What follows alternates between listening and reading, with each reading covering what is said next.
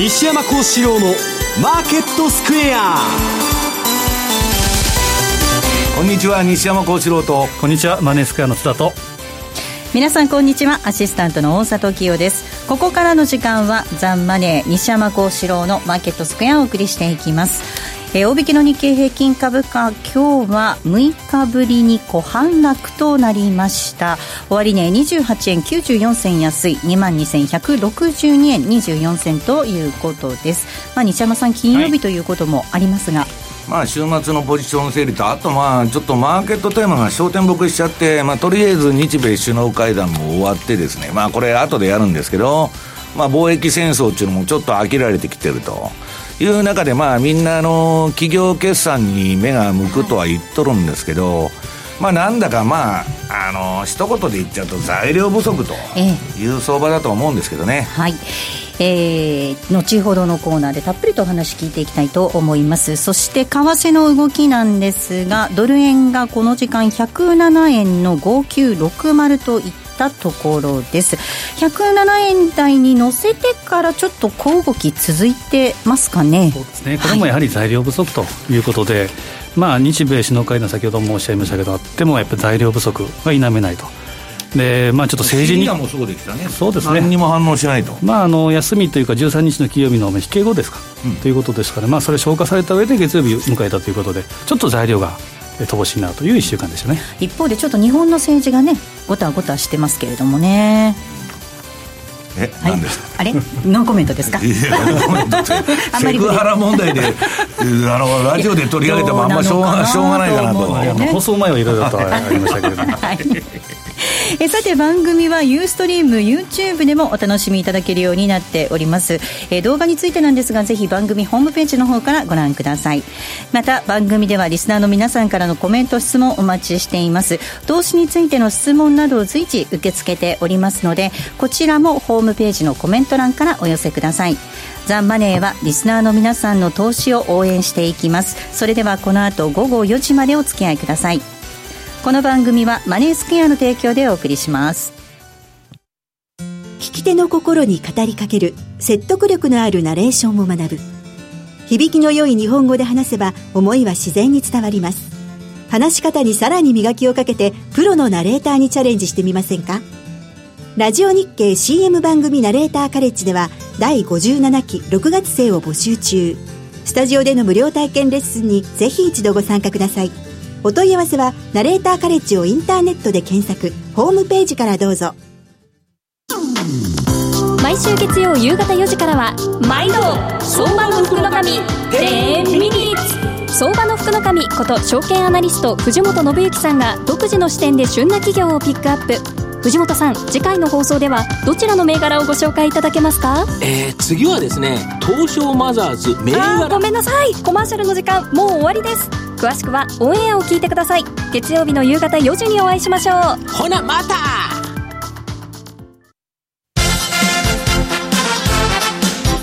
テレイ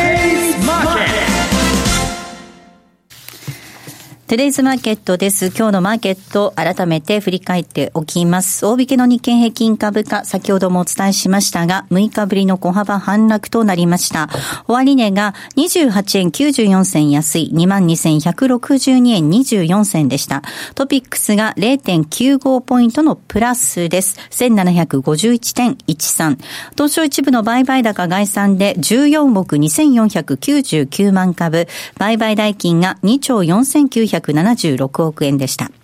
値上がり銘柄数989、対して値下がりが978、変わらずは115銘柄となっています。値下がり銘柄数が47.5%、値下がり数が46.9%ということですので、ほぼ拮抗する格好となっています。東証一部の売買代金のランキング、トップが任天堂2位にマネックスグループ、3位が三菱 UFJ、以下武田、そしてファナックと続きました。え武田ですが今日は4.67%の下落、4857円で大引けでした。業種別の騰落率も確認しておきましょう。え今日の、え業種別見てみますと、33の業種のうち22業種がプラスとなりました。上げ幅大きかったのが海運、そしてその他製品、保険、紙パルプ、証券、空運など。一方、下げたところで下げ幅大きかったのが、え、その他金属、それから医薬品、機械、化学、電気、食料などとなっています。為替の動き確認します。ドル円です。この時間107円の6162です。ユーロ円が132円の7176、そしてユーロドルが1.233538での動き、えポンドドルも見ておきたいと思います。ポンドドル1.405860、ポンド円が151円の2732といった動きとなっています。えではマーケットのポイント、まずは津田さんです。はい、お願いいたします。はい、えー、先ほど申しましたように、今週は日米首脳会談、えーまあ、特にマーケットに材料を与えずと。いうふうな感じで終わりました。えー、引き続き日米のそのコンセンサスというのは、えー、北朝鮮に対する圧力継続、えー、それと拉致問題の解決、まあ、それぐらいだったような気がします。日本側がアメリカへの TPP への復帰とか、あとは鉄鋼アルミの関税、えー、対象外の要求、えー、したけれども、やはり中間選挙を指揮するトランプ大統領にまさに袖にされたというような感じ。で、逆パンチとして個別市場、農産物とか自動車、の解放とか貿易不均衡の是正ということを要求されたことで、ちょっとこう日米蜜月関係がその溝ができたとか、そんな話もちらほら出てきました、まあ、アルミの、ね、鉄鋼と問題のとこからもうそういう感じですけどね。そうですね、まあ、貿易赤字からいうと、本当にこれ91年程度、えー、91年とか、これは対日貿易赤字っていうのは60%超えてましたけど、うん、まあ、今はわずか、中国ですからね。もうほぼ中国ですから。それでもやはり、えー、日米密,、えー、密月の溝ということになると、マイク・ポンペオ、CIA の長官、CIA 長官が、えー、平壌に行って、うん、で、キム・ジョンウンと、まあ、地ならしをしたと、うん、でこれはやはり、えー、ちょっと日本側が知らなかったということもあったので、うん、まあ、これは、まあ、来週、南北首脳会談、ちょうど1週間後ですね。で、あと6月の初めぐらいに、米朝首脳会談ということを言われてますけど、まあ、このあたりも、まあ、ニュースとしてはあるんですが、やはり材料的には、まあ、例えば米朝決裂とかいうことになると、うん、これはやはりマーケットに大きな同意となるというふうに思うんですが、えー、まだちょっと、えー、不透明というところでしょうか。で、あと、まあ、そんな中、あと1週間というふうになったあの4月相場なんですけど、これも後で、えー、説明したり、あとは資料も出していきたいと思うんですけど、過去20年、やはり日米の株式市場の4月の月間騰落率、これを見ると、えー、日経平均がプラス0.76%の、えー、上げ。ニューヨークダウでプラス2.42%、うん、ニューヨークダウは年間ですね、11月が一番上げて、次4月が2番目に上げてると。で、えー、過去ですね、えー、10年、12年連続、2006年4月以降、えー、ニューヨークダウはプラス、つまり陽線で終わっていると、うん、で現状、今も陽線ということですから、13年連続なるかどうか、やっぱり4月は強いというふうに見ていいと思うんですが、えー、翻ってですね5月、まあ、まだちょっと先の話ですけど、えー、 Sell in May ということになると、やはり日米ともにちょっとこれは、えー、よろしくないと、えー、日経平均でマイナス0.63%。ニューヨークダウでマイナス0.25%、5月が軟調というふうなデータがあるということもあるので、あと為替動向、これもですね、後でまたお話しできればということですけど、結論から言うと、5ドル円は5月に下げやすいというふうなデータがあったり、あとはゴールデンウィークでちょっと絞って調べてみると、ニュージーランドドル円、9円が、えー、10年中ですね、8年間陰線だった、つまり下げやすいというふうなこともあるので、うん。まあ、ゴールデンウィークは全般的に円高になりやすいということも前もってですね、はい、ちょっと頭の片隅に入れていただければなというふうに思いますね。はい。えでは西山さんにお話を伺っていきたいと思います、はい、まあ、4月は強い傾向、株式市場、強い傾向にもあるということですが、まあ、ここに来て本当に材料不足というかね、何かすべて終わっちゃいましたけれども。うん。あのー、まあ、ここのところトランプがね、まあ、ツイッターで過激な発言をして、えんだ、貿易戦争がまあ、マーケットテーマにあったんですけど、まあ、それもやや呆られて、で、まあ、日米首脳会談も、まあ、安倍さんの一応は、まあ、顔は立てる形で FTA の二国間交渉まで踏み込まずに、まあ、かといって TPP も参加しないと。まあ、彼の二国間交渉はもうずっとそれで行くんだということを宣言してますんで、まあ、これはもう貿易戦争っていうのはですね、まあ、長く続く、もうマーケットテーマなんですね。で、飽きられたり流行ったり、飽きられたり流行ったりと、それはまあトランプの行動次第なんですけど、まあどっちにしてもですね、今の地政学もそれと絡んでまして、まあアメリカさえ良かったらいいという、まあ保護主義、孤立主義のまあ流れでそういうことをやってるんで、まあこのテーマ自体は、まあ息の長いテーマになるだろうということなんですね。ところが、まあ4月が高いという、まああの10月末買いの4月末売りじゃないですけど、まああの1月から4月っていうのは株が本来一番歴史的によく上げる期間なんですね。で、それでまあそういう循環に、まあ2、3と下げたんですけど、えー、ちょっと戻してるということなんです。で、まあ貿易赤字の問題についてはね、もうあの、笑える話なんですけど。笑える話。ええあの中国が最近習近平がね、自由貿易の重要性を歌ってるわけですよ。そうですよね。えー、あと市場のちょっと開放みたいなこともね、はい、ちょっと。で、えー、これまで自由貿易を推進してきたアメリカが保護主義になってると。はいもう漫画みたいな話なんですね。だけど、これはもうあの貿易戦争の問題はこの番組でね、えー、ずっともう2週間にわたって取り上げましたんで、くどくどは言いませんけど、結局はですね、トランプは真剣に貿易赤字を減らそうとしているというのはもう間違いないんですね。だから、まあこれからあの、麻生さんとペンさんがやっとったのではもうあの、話にならんということで、もう、もっと事務方も含めてね、話を詰めていくっつうんですけど、まあ日本はね、今あの、北朝鮮問題にしても、まあ、あの、津田さん言ったように情報が来てないとかね、やや蚊帳の外。まあ、中、えー、中国、ロシア、韓国、北朝鮮、アメリカと、それで進んでるわけですよ。で、なんか変な嫌な感じだなと。んで、安倍政権の方もガタガタしてるんで、まあ、とはいえですね、まあ、あの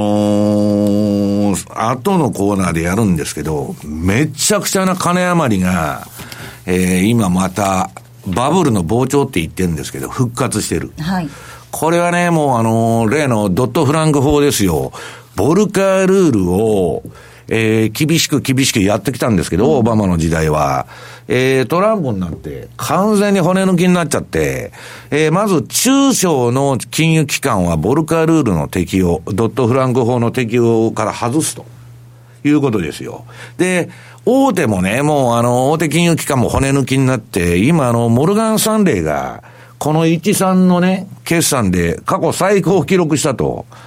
こんな株がね、下がって、それはボラティリティ上がってるから、あの、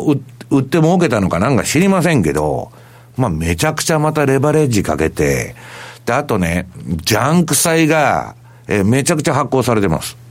要するに信用力の低い企業が出した債券を小売回りだということで買いまくるというようなことが起きてましてですね。ちょっと生煮えのバブル相場と、はい、まあトランプの貿易戦争のあれはあるんですけど、そういう感じになってる。で、じゃあ強気になっていいのかということなんですけどね。あのー、まあ、アメリカのね、その相場の番組、テレビとかの番組では、強気の人も弱気の人も、まあいろんな人が出てくるわけです。まあ日本は弱気の人はほとんど出てこないんですけど、いろんな意見があっていいと、相場っていうのは、それで相場っていうのは成り立ってるんですから、強気の人も弱気の人も買いの人も売りの人もいると。でね、えー、っと、今週ちょっと取り上げるのは、マーク・ファーバーが、これまあ、あの、ブルーム えー、なんだっけ、えー、ブームドゥームっていうブルームブームドゥームですね。はい、そう、はい、レポートも昔からずっと書いとるんですけど、うん、まあ、えー、っと、これはどういうことかって停滞上景、上景気破滅と、はい、そのサイクルを繰り返していくと。うん、経済っていうのはね。まあ破滅っていうのは最後暴落ですよね、株、株で言ったら。で、そのファーバーは、まあもともと夜明けの代表格みたいに言われてるんですけど、徹底的な逆張り投資家なんです。大底で買って天井で売りたいっていう人なんですね。逆張りの鬼。で、えー、っと、その、どういうんですか？新興国投資の、まあ、専門家で、まあ、非常にいいところで売り買いしてるんですね、彼は。で、まあ、それはいいんですけど、その、ファーバーがね、これ、えっ、と、番組資料持ってきた、はい、えー、何ページ ?2 ページ。出てます。うん、はい。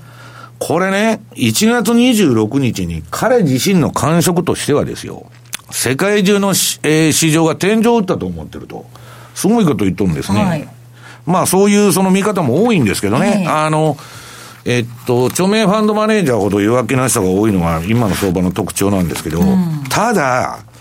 このモルガン・スタンレー、その最高、あの、益を出したこの1、3月に。業績いいですよねええモルガンの2月の報告書を読むと、個人投資家は、もう絶好の会話だと思ったと。あこの、えー2月から3月にかけての差では。はいおしめだとええおしめだと。で、入ってきたと。で、それはね、アメリカだけじゃなくて、えードイツのデータでもそうだと。絶好の会話。で、アメリカの投資家はですね、個人投資家の話ですけど、うーん株式に配分してる割合が72%まで上がってると。これはさっき言ったように、またあの、ボルカルールが、えー緩和されましてですね、えー、ウォール街がちょっとバブってるんです。で、これはね、トランプは、貿易戦争をやりゃ、あるいは保護主義に傾きゃ、当然株にはネガティブだと。で、その代わりに、それで株暴落して中間選挙やりたくないんで、まあ散々ウォール街に好き放題させとると。あ。はい。いうことだと思うんです。で、その後、中間選挙終わったら暴落しようが何が構わないというのが、まあ、トランプのスタイルなんですけど、まあ、そういうことでですね、結構、えー、バブってるんです。で、ところがね、まあ、ファーバーが言っとるのは、これ私がずっとこのところ言ってきたのと同じこと言ってるんで、まあ、あ、あの、資料持ってきたんですけど、 FANG、えー、アマゾン、アップル、ネットフリックス、グーグルとか、まあそういうものに投資してたら、まあ今まで散々儲かったと。で、それの、えー、上げがちょっと止まってきてるんだと。だからアメリカ株っていうのはこ、あのーファングとかマントだとかね、そのテクノロジー株の成績、まあビッグファイブ指数っていうのは5銘柄しかないんですけど、そういうものの成績だったと。そうすると、株はね、ちょっと怪しいんじゃないかと。はいええ、いうことがあるわけです。確かに、これまでハイテクとか半導体のところもね、ちょっと弱くなってきてますよね。はい、ソックス指数がすごい下がってるの、うん半導体の。で、えーっと、これ資料の何ページかな、えー実際に Facebook の冷やしを3ページ見てもらいますと、もうこれなんか売りトレンドのままなんですね、まだ。で、次4ページの Amazon。これも、えー買いトレンドが終わっちゃったと。ただ、その、ちょっと V 字反発的に今戻してまして、ええもうかなりバブってると。で、次にはファーバーが取り上げてる SP500 ですね。これも、えー、1月26日に、まあ彼は天井つけたんじゃないかって言っとるんですけど、まあ今調整相場になってるという中でね、うーん、何がその、あれかというと、ちょっと気持ち悪い現象が起こってまして、はい。これはまあ、あの、比嘉さんが2年、10年のスプレッドで50ベーシス切ったっつって騒いでたんですけど、このね、えっと、7ページの米国債のイールドカーブ。はい。これあの、イエレンが最初に利上げした2015年の12月の時の利回り曲線。えー、3ヶ月から30年の利回り曲線と、今現在の利回り曲線なんですけど、もうかなりフラットになってるでしょ、これ。で、これね、あと利上げ今年何回するのかわかんないけど、利上げあと2回ぐらいしたら、かなり利回り曲線が平行になってくる。で、それ以上利上げしていくと、もしかしたら長期金利上がらないとね、逆イールドになるかもわかんない。これはちょっと株価にとっては、非常にまずいことが起きてきたと。で、ファーバーもね、先ほどのあれの中で言ってんですけど、まあちょっとまずいんじゃないかと思うのは、金融引き締め環境だと。いうことで、まあ3年分イエレンがダラダラやってた分遅れてますから、で、まあ景気指標はいいということで上げざるを得ないというのがあってですね、ちょっとそのバブってるのはバブってるんですけど、なんか生煮えのね、変な相場だなと。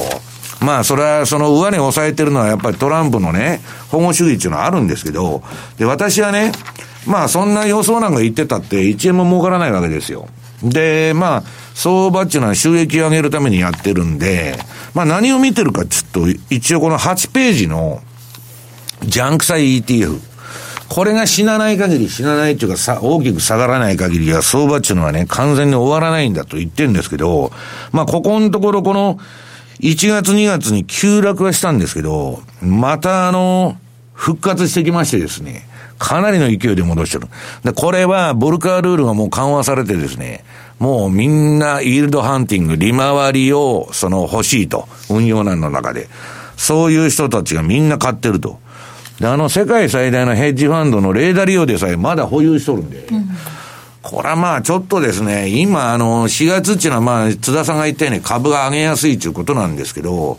この4月っていうのはそんなに下がらないんじゃないのかなと、はい、まあ下げてもうだうだうだうだ上げたり下げたりしとる相場じゃないかなと。いうふうに私は思ってるんですけどね。うん。そう考えると、津田さん、まあ、あの、5月の下げの傾向を含めて考えると、ここで一息ついたと思っちゃうと、ちょっと後が怖いかもしれないですね。まあ、例年でいうと、やはり5月から、まあ、4月から5月には、その、端境期といいますか、やっぱり、えー、色合いというか、節目なので、買ってくると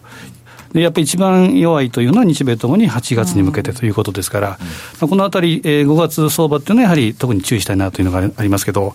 ぱりもうこのチャートでもそうですけど、やっぱアマゾンでいうとトランプ大統領がとにかく、まあ、徹底的に狙い撃ちしているということ。で、フェイスブックは情報漏洩の問題が通ったと、うん、これも単なる偶然の一なのか、もしくはやはり1月からの下げの、例えばですよ、まあ、C 派の何かきっかけなのか、うん、えー、いうこともやっぱりあり得ると思うんですね、ね、今、津田さんがちょうど C 派って言ったんで、これ、エリオット波動の週足とね、はい、このエあエリオット波動ってニューヨークダウの週足と波動カウントのチャートを持ってきてるんですけど、これね、えー、っと、1、2、3と3波で下げて、今 A という感じなんです。これ ABC で大きな A がついたという形なんです。で、これあの3波で、あ、5波で下げて3波で下げて5波で下げたということで、とりあえず A というカウントが入って、今そこから戻してるんですよ。で、戻しても、また年温ぐらいから下がっちゃって C になる可能性があると。だからニューヨークダウはね、えっと、まだ私もね、その、1、2年バブルしてもおかしくないと、バブルが延命すると、最終波動っていうのは延長しますんで、短縮もそれは延長もすると。で、まだバブルして上がってもおかしくないんですけど、この1月26日の高値を抜かないと、うん、常に、この C が、はい、この戻りの B の後にはまた C が来るんじゃないかっていう懸念がね、うん拭えないということなんですね。はい。1月26日の高値を抜けてくるのかどうかっていうところですね。この後、えー、このあたり、ちゃんと見ていきたいと思います。ここまではトゥレーズマーケットをお送りしました。杉村富夫 CD マガジン2018年4月号は、新年度入りしたマーケットを展望し、注目セクターと活躍期待株をあぶり出す。好評発売中。CD60 分価格は税込7560円別途送料をいただきます。お得な定期購読もご検討ください。お申し込みは03-3595-4730ラジオ日経通販ショップサウンロードまたはラジオ日経ネットショップサウンロードまで。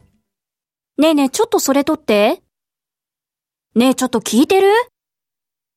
ねえってば。もう今、坂本さんと大和さんが、いいところなんだから、後にしてよそんなに面白いの？聞いてみればわかるよ。思わずかぶりついてしまう株情報ががっつり。坂本慎太郎さんとスパローズの大和和孝さんでお届けします。金曜夕方4時20分は、かぶりつきマーケット情報局。ザ・マネー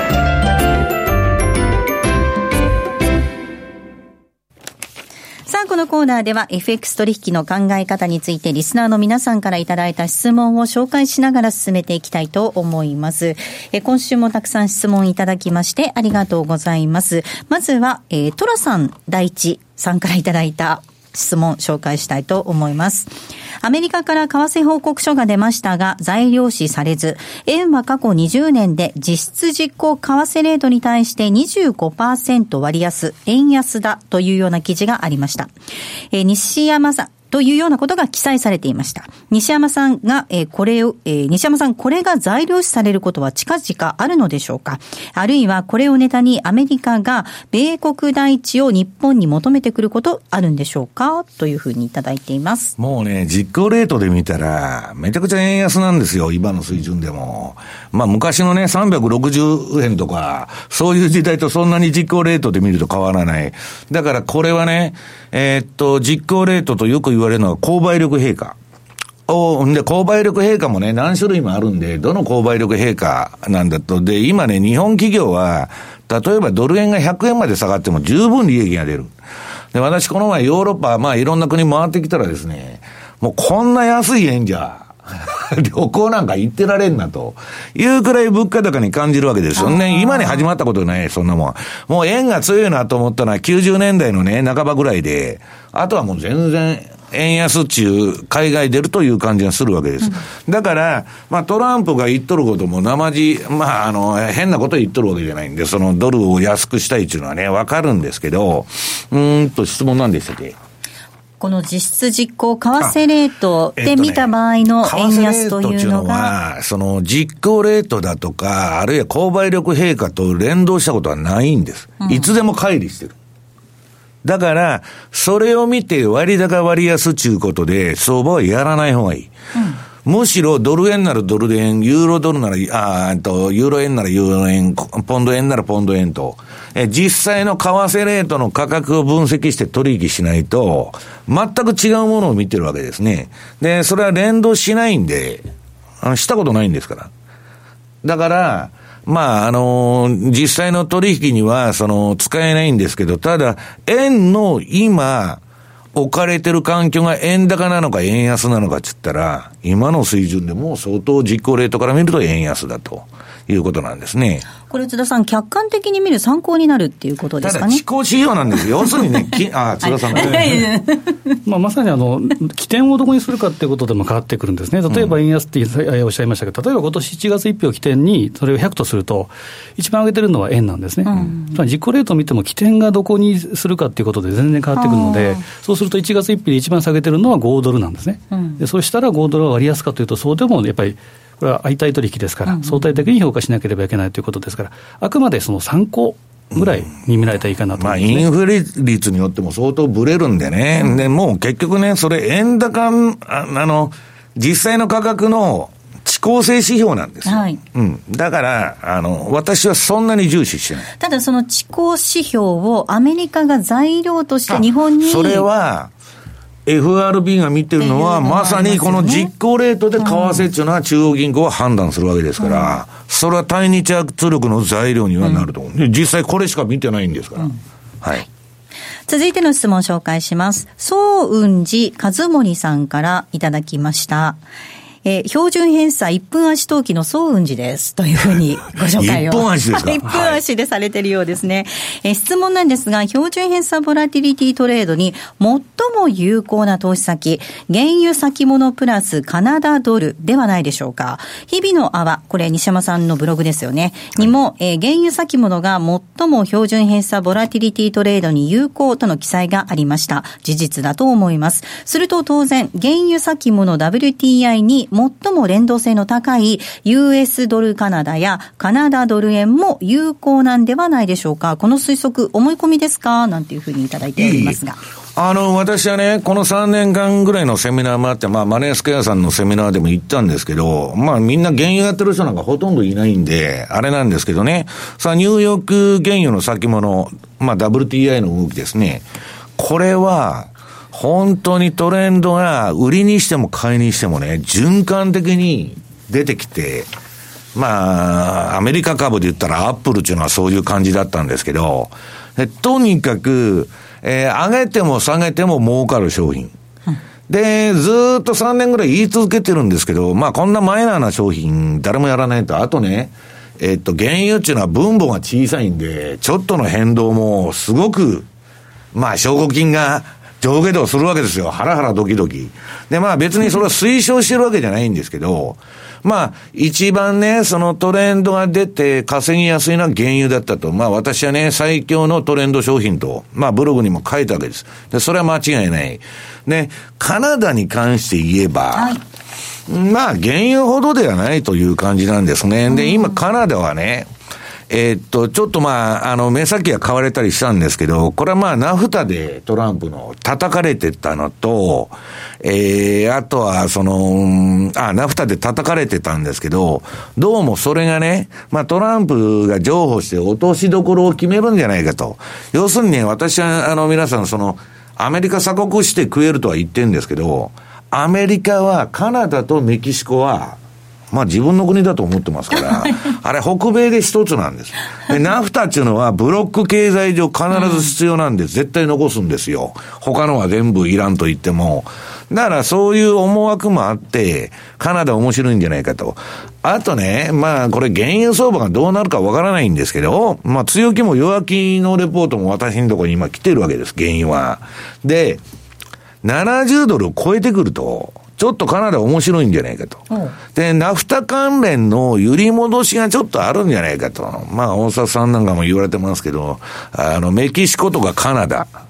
うん、まあ、メキシコはまあ、注目です。うん、超高金利通貨なんでね、今トルコが打たれとる今や、その、そっちの客浴びてんですけど、今ドスンとまた、目先下げてますけど、まあ、そういう通貨に注目してる人もいるにはいるということなんですね。さっきのジャンク債が買われてるのと同じ理由で、イールドハンティングです。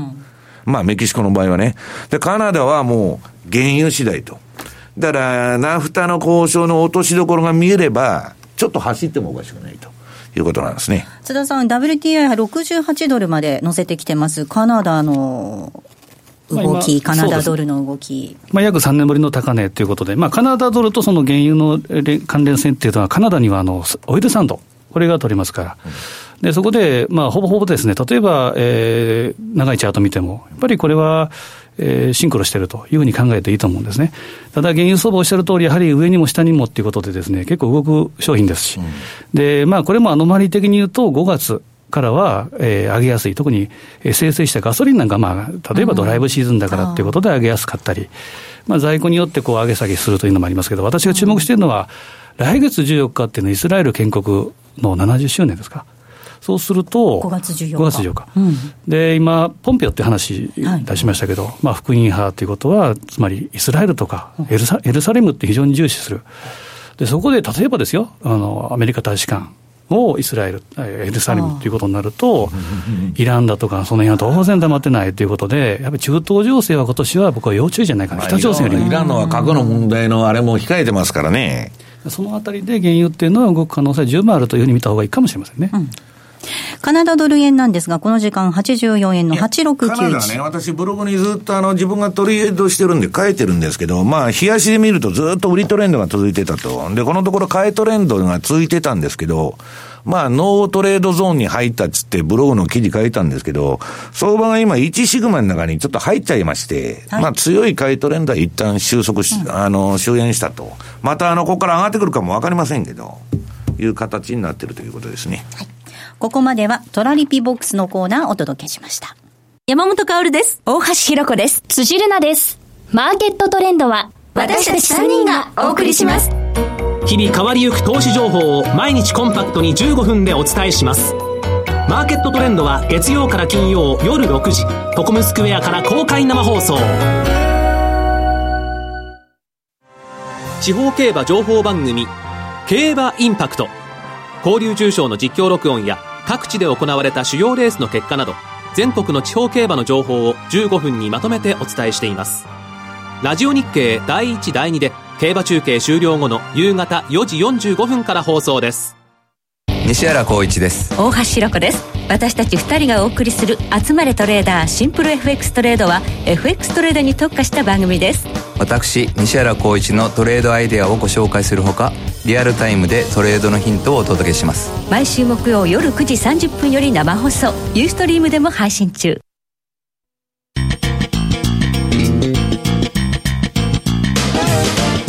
西山幸四郎のマーケットスクエアさあ、このコーナーではマーケットの見方について西山さんにいろいろな角度で教えていただきます。今日のテーマです。ボルカールールの緩和でバブルが再膨張ということでお話聞いていきたいと思います。はい。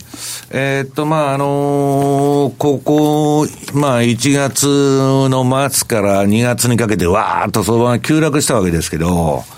まあ、あの、私が聞いてる限りですね、バブル環境っていうのはまだ続いてんですね。一応、あの、日曜が、まだ緩和続けてますし、で、アメリカもこの前下がったらモーゲージ買い入れたりして金ばらまくしですね。まあ、なかなか、えー、あれなんですけど、うん、何が今、あのー問題かというとですね、今までは、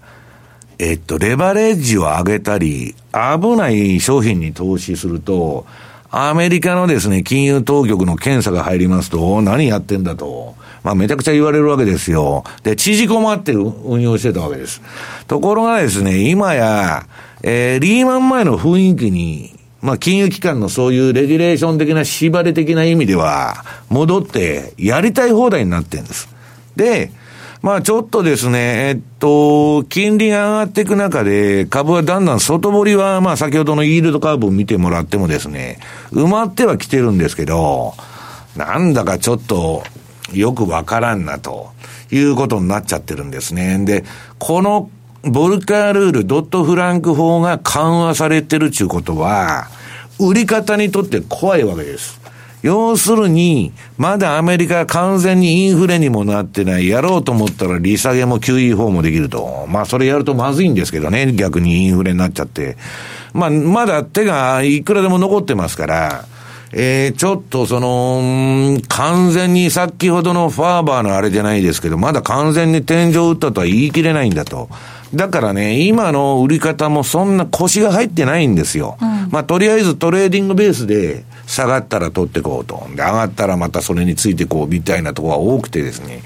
うん、まあちょっとその、あれなんですけど、まあ先ほども言いましたようにね、どういう現象が起きてるかというと、ボルカルールが緩和されたことによって、また債券ですよ、ハイールド債。まあ、ジャンク債中、まあ、えー、非常に危険度の高い会社がバンバンバンバン債券出すわけです。で、その債券は、まあ、転売とか云々されちゃって、まあ、いろんな商品になったり、あるいは投信のハイルド投信に入ったり、うぬんなんですね。で、あるいはまたリート。まあ、もう、高すぎてね、えっと、不動産自体はガラガラでテナントが入らないとか言われてるんですけど、それでもファンドのキャッチボールで、うん、まだ回しとるわけです。で、東京もちょっとおかしくなってきたという話を私は不動産ファンドから聞いてるんですけど、そうなんですね。ええ、ちょっとあの、商業用不動産もね、もう東京だけどんだけでもオリンピックまで上がるって言っとったのが、ちょっとおかしくなってきたと。まあでも大型のね、ビル新しいのどんどん建ってますからね。うん、いや、どんどん建つし、じゃあ古いのは、ここら辺にもありますけど、どっかがなんか番号をつけたビルがいくらでも建ってるんですけど、あれまとめてまた再開発するんですって、しばらく置いといて。まあだから、そんなに需要、需要があるのかという話なんですけど、まあ、まあ、ファンドのキャッチボールみたいのでですね、上がっていくし、不動産ファンドに言いますと、バブルの末期になると一気に金が入ってくるんだと。もういつもそうなんですけど、欲しい時は入ってこない。でもう運用したくない。こんな利回りが下がっちゃってリートもいらないみたいになってから山ほど入ってくんでやらざるを得ないということを言っとるんですけど、まあとにかくですね、えー、もう一つその金余りボルカールールが緩んで何が起こってるかって言ったら、債券発行し放題になってるんです。うん、ね。で、今、私がアメリカの経営者ならね、自分はどうせ3年か5年でクビになると社長。で、自分が任期中に、まあ、ストックオプションタダでもらってですよ、株価釣り上げて、で、それを売っちゃって、フロリダ行ってね、一生遊んで暮らしたいと、人間なら誰でも思うわけですよ。ゴルフしながら。ええ。で、それをやるために、わざわざ債券発行すると。債券発行するってことは皆さん借金するってことですよ。市場から。えー、直接金融で借金すると。銀行から借りてくるのは間接ですけど、まあ、どっちでもいいんですけど、とにかく債券を発行して、その金で自社株買いして、株価を押し上げると。でね、自社株買いが今年になってからめちゃくちゃ増えてきた。はい、もう、ボルカールールがもう完全に骨抜きになってると証拠なんです。で、こんなに自社株買いが出てたらなかなか下がらんじゃないかっていう話になっとるわけですよ。だから、まあ、金余りっていうのはね、インフレになったらとどめを刺されるわけですよ。中央銀行ももう何もできないと。それがなってないもんですから。で、あのトランプは、貿易戦争で保護主義でガンガンガンガンそのブードゥー経済やる一方で、えー、ウォール街には甘い顔してですね、とりあえずはもうボルカーレール撤,、えー、撤廃してやったと、中小金融機関は。で、大手もね、うるさく言われないと、もうやり放題になってる。だから、下手にね、売ってると担がれる可能性あるんです。で、私はさっき言ったように、この資料の何ページかな、この8ページの HYG とね、皆さん入れてネットで検索すると、えっと、このジャンク債の ETF、まあ、ハイルドコーポレートボンドの ETF っていうのが出てきて、これがね、アメリカ市場の昔から言ってますけど、炭鉱のカナリア。やばくなったら株の前にこれが売られるんだと。で、これが下がらない限りは逆に言ったら株の先行指標ですから、あの、ガンドラックはビットコインが先行指標だって言ってますけど、私はまあこのジャンク債から崩れると。だから、これの動きをよーく見てですね、まあ、リスクオン、リスクオフを判断したいということなんですね。この HYG 見ながらというところもありますけれども、本当にあの、こう、タガが緩んじゃうと、津田さん、後々ね、これ大きな影響ありますよね。でまあ、国もそうですし、企業もそうですし、あと個人もそうですけど、よくあのウォーレン・バフェットが言ってる人生における失敗の L、リカーっていうお酒の L と、あ、リカ L。はい。レバレッジ。レバレッジ L。で、まあ、これはやっぱり上げすぎると、取りすぎると、やっぱり。レディースの L なんて。それトランプにですね、レディーの L だっつって、あトランプ大統領なのか、国内政治もそうトランプはいいですよ。財務省のあれと違ってね、ああ、トランプかで済んじゃうんですから。最初からそういう旗上げてやってるわけですから、別世界に。的にあの3つ目の L、レディーにいろいろ悩まされてるところが多いと思いますけど、まあ、このあたり、まあ、レバレッジをかけると、やっぱり、えーこれから、えーまたお話し、5月の相場っていうのはですね、その辺はちょっと絞りながら、や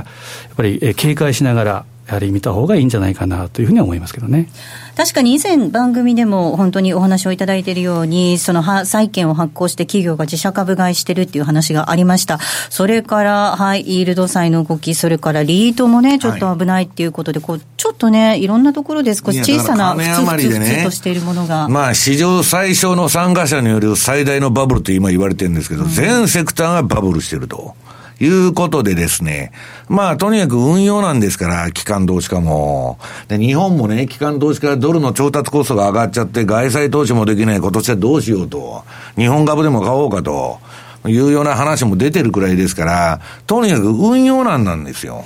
だから、そういう、その、えー人たちがいる限りは、下がると金が縛るか入ってくるというね、えー状況が続いてもおかしくないんですけど、仮、あの、逆に、いつ下がってもおかしくない。それはね、イールドキャカーブが逆イールドになると、まあ、債券市場がアメリカの不不景気を、景気後退期を売り込み出した。これもまずい。逆に長期金利3%超えて、要するにですね、えーインフレ色が強まって、金融引き締め色が、まあ、この年初からの長期金利の急騰でこの株が下げたわけですから、どっちもまずいわけです。で、今みたいにうだうだ動かないのが一番いいと。だから、まあ、あの、まあちょっとね、私も相場感違うんですけど、あの、ラリーなんかは日本株はまだもう一回上げるんだって言っとるわけですよ。まああの、まだ。それは、私はそれが実現するとしたら、円安に行かないと、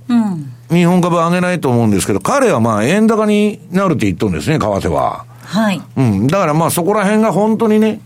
円高の中で日本の株高なんかあるのかっていう問題あるんですけど、まあ株はですね、ちょっと、うーん、今のところ小康状態というか、まあ年初にドカンと下がって、まあちょっとそれの調整をやって、上もやりにくい、下もやりにくいみたいなですね。下は金余り。で、上はトランプが、えー変な政策やってると。いうことでですね、まあなかなかやりにくい相場になってると。で、その中で私も短期トレードばっかりやっとるんです。はい。それが一番楽だと気楽で。で今日逆張りのね、えー資料をたくさん持ってきたんですけど、これまああの、ざーっと見てほしいんですけど、ATR チャンネルと、うん9ページにその資料の、えー、あ、そのシグナルの見方が書いてるんですけど、まあそれはさておき、ど実際のチャート見てもらって、10ページのドル円、1時間足。これはまあちょっと昨日までのチャートなんですけど、このでっかい矢印の青と赤。これは ADX の売りが赤で、標準偏差の売りが、えー、青、青くですね、出てるんですけど、これ、買いも売りも出るんですよ。トレンドがピークアウトした後に出るようになってるんですけど、まあこういう逆張りがすごく今、そこそこうまくいってまして、次あの、11ページは、えー、ドル円の30分足。まあ相場のね、天属の転換点を、まあそこそこうまく捉えてくれてると。で、12ページは5、えー、12ページ、えあ、これ間違えてるな。えー、12ページは5ドル円の1時間足がちょっと30分足になってるんですけど、30分足の表記に。これもまあ相場の転換点。あんまり頻繁出ないんですけど、はいこのシグナルは。正しくは1時間足です。で、次30分足もですね、はいえー相場の転換点をうまく捉えてくれてると。だからもうこの材料不足の中ね、えーなんか相場で収益を上げていこうと思うと、短い足で逆張りするとか、あるいは、まあ、順張りもね、えー、ドル、あの、為替市場ちょっと最近トレンド出たんで、冷やしでも。まあそう悪くなかったんですけど、まあ私はまあ去年以降、まあ相変わらず短い足で勝負してるということなんですね。はい。えー、ドル円この時間107円4849ということで、若干円高方向に動いています。えー、ここまではマーケットスクエアのコーナーお届けしました。マーケット投資戦略さあ、このコーナーでは来週に向けての投資戦略を伺っていきたいと思います。津田さん、お願いいたします。はい。えっ、とですね、今日はあの、また番組資料には出ると思うんですが、えー、ちょっと、えー、冒頭にお話した、4月から5月、えー、につけてのその相場のですね、やはり傾向とか癖、これやっぱり知るべきだと思うんですね。で、えー、ニューヨークダウ、日経平均はこれやっぱり4月高、特にニューヨークダウは、えー、年間でいうと、11月に次いで、えー、高い2点、平均すると過去20年で2.42%上げてると。で、ただ5月に関しては日米ともに下げてると。でいうのがあるので、この辺はやはり、えー、傾向的には注意したほうがいいということと、はいうん、あと、為替そう、えー、為替でいうとドル円とかニュージーランドドル円、まあ、5ドル円でいうと、これは4月、特に5ドル円、ニュージーランドドル円はやはり株と同じように強い。ただ、5月に関しては平均すると、特に5ドル円ですけど、えー、過去20年で2.65%下げてるというようなデータがあると。で、まあ、一番下げてるのはやっぱ8月なんですけど、この辺はやはり、えー、注意が必要ですね。で、あとはですね、えー、過去10年に絞ったその5月の陽線、陰線というと、はいえー、やっぱ強いのは5ドル、強いというか、まあ一番顕著なのは5ドル円の、えー、陰線確率、これが過去10年中7年間陰線、その7割陰線と。5ドルは8月がまずいんじゃないんですか？一番やっぱり弱いのは8月なんですね。えー、ですから、まあ4月から5月にかけてのっていうことで、やはり5月も結構ですね、まあ弱いと。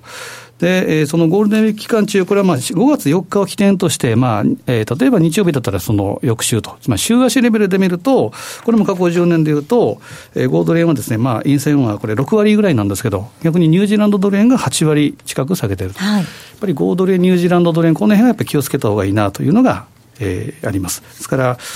えー、まあ、基本的にはリスクを取るということになるとですね、一旦利益が出るんだったら逃げてみてもいいのかなというのが、この4月のところというところでしょうかね。もし利益が出ているならば、連休前にはリグっておきたいといったところでしょうか。はい、まあ、本当にオセアニア通貨見てみると、このゴールデンウィーク期間中に限って言うと、円高になるね、確率が高そうなので、注意したいですね。そうですね。まあ、あと一つ言うと、トルコ。